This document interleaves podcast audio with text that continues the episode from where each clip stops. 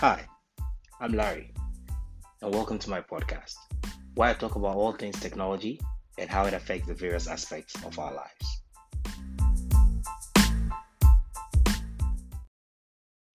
In the previous episode, I mentioned that one of the motivations for starting this podcast is because I met a young man who made me understand that he had not come across many black programmers. And like much like him during my bachelor's, I felt there were not enough African programmers I could look up to. But now that I look back, it wasn't that there were not enough African programmers. The problem is I didn't know where to find them, or their stories weren't being told, or if their stories were being told, I hadn't discovered them and I hadn't read about them. So I decided to start this podcast. And mm, looking for role models, one of the things I decided was uh, in the next coming weeks, I'll be bringing on different people I know in the tech space to share their stories with the, with the audience. I'm also going to start by sharing my story, although I don't think I'm a role model yet. I hope I become one one day. I'd like to share my story first, and hopefully, it may inspire one somebody. So, my story is not elegant. I would like because most people may say, "Oh, I always knew I wanted to do this. I had already always planned on doing this." I feel mine is more of a twist of fate. Reason being, before I could say Jack, my mother had placed in my head that I was supposed to be a doctor. So anybody who asked me when I was young, I always answered, I want to be a doctor. Now I tell people, thank God my grades weren't good enough to get into medical school in Ghana because getting into medical school is relatively harder than getting into a computer science program. That said, I wouldn't say my colleagues in computer science didn't know what they were about because most of them had really good grades. They could have easily gone to medical school and they opted for computer science.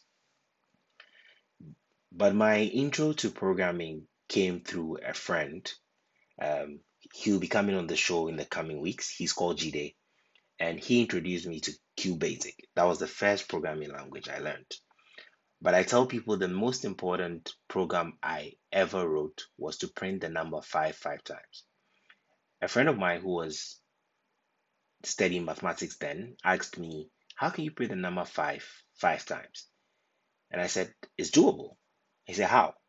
You type print five, print five, five times? And I felt there should be an, a smarter way to do it. And I said, Okay, I'll figure it out and let you know soon. I spent the whole night that day trying to print the number five, five times. And I couldn't figure it out. I read the documentation, tried everything.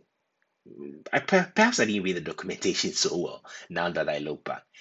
I met a final year student. I sat with him. I showed him the code, and he tells me, take away the semicolon.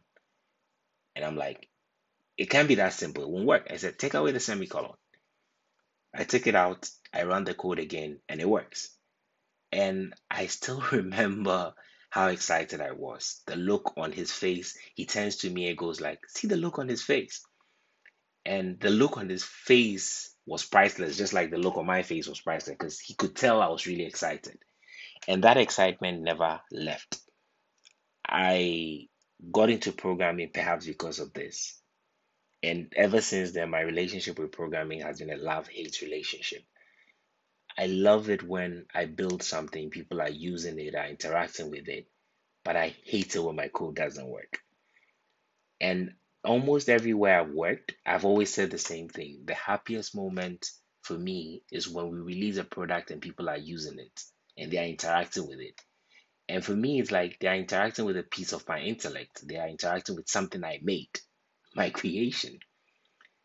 And that's what made me really, really love programming and get into programming. That short story of printing the number five, five times, a problem someone had, I solved it. I shared the code with them later on. I'm not sure they even remember it, but I still remember this incident.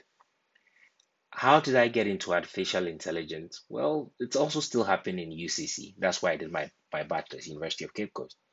It was in a computer science class, Introduction to Computing in first year, and the professor said, mentioned the term artificial intelligence. And that opened up a can of worms. Reason being, I became obsessed with the whole idea of artificial intelligence. I became obsessed with what artificial intelligence could do because this professor, some way, somehow, romanticized artificial intelligence for me. And ever since then, I've been pursuing that. So after my bachelor's, I got into the Meltwater Entrepreneurial School of Technology, where I studied software entrepreneurship for two years. I I also stumbled on the entrepreneurial bug by accident, but that's a story for another day. I did that for two years, and after finishing Meltwater, I didn't start a company. I worked for one of the incubator companies that was Kudo Buzz. Then I did some freelancing. Then I went to M Pharma then I worked with some US companies. Then I moved to Russia to start my master's. I started the master's perhaps because during my bachelor's class, the professor romanticized artificial intelligence so much for me that I wanted to do artificial intelligence. So that got me to be pursuing the dream of artificial intelligence. And I ended up in Russia to pursue my MSc in applied mathematics. Um, with a focus on intelligent systems and structure analysis. And that's what I did. I completed this May. And during that program, my current supervisor introduced me to machine reasoning. And I tell people my research area can be phrased into one question Machines can currently learn, but can they reason? So, come November, I'll be starting my PhD in computer science, and my research focus will be in machine reasoning. So that's a brief summary of my journey. I could talk about my entrepreneurial journey, but that will be a conversation for another day. I could also talk about how I actually got admission into the PhD program or how I, I got admission to the master's program. But I'll leave those as conversations for other days. And I would mostly love the feedback of my listeners or anybody listening to this. And based off of that, I would know how to proceed. But this is a brief summary of my story into technology and how I got into technology. My current technology stack is Python, Go, and C.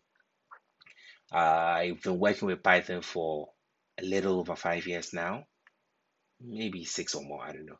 But I've learned other languages and I'll describe myself as a polyglot programmer. And I currently work with Go in my freelance job, and I do Python for we use Python for most of my research. And I figured I might as well learn C because Python and Go had a baby. Python and C had a baby and gave birth to Go, and I might as well relearn C. So that's kind of my current technology stack. So in summary, I'm a backend developer. I'll be starting my PhD soon, and that's how I got into tech. I hope you learned something new and do enjoy your week.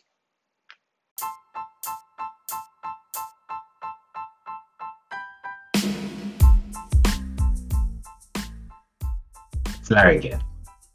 you already know that. I hope you enjoyed this episode and I hope you learned something new or you discovered something new, or at least you were a bit entertained. Thank you so much for listening to my podcast and see you again soon. And if it's the end of the week, do enjoy your week. If it's the end of the day, do enjoy your day. Basically, do have the best of whatever is left of the week or the day. And see you soon. And one more thing don't forget to reach out to me via email, via Twitter, to be able to tell me how I can improve this podcast to make it better and much more entertaining for you. See you next time.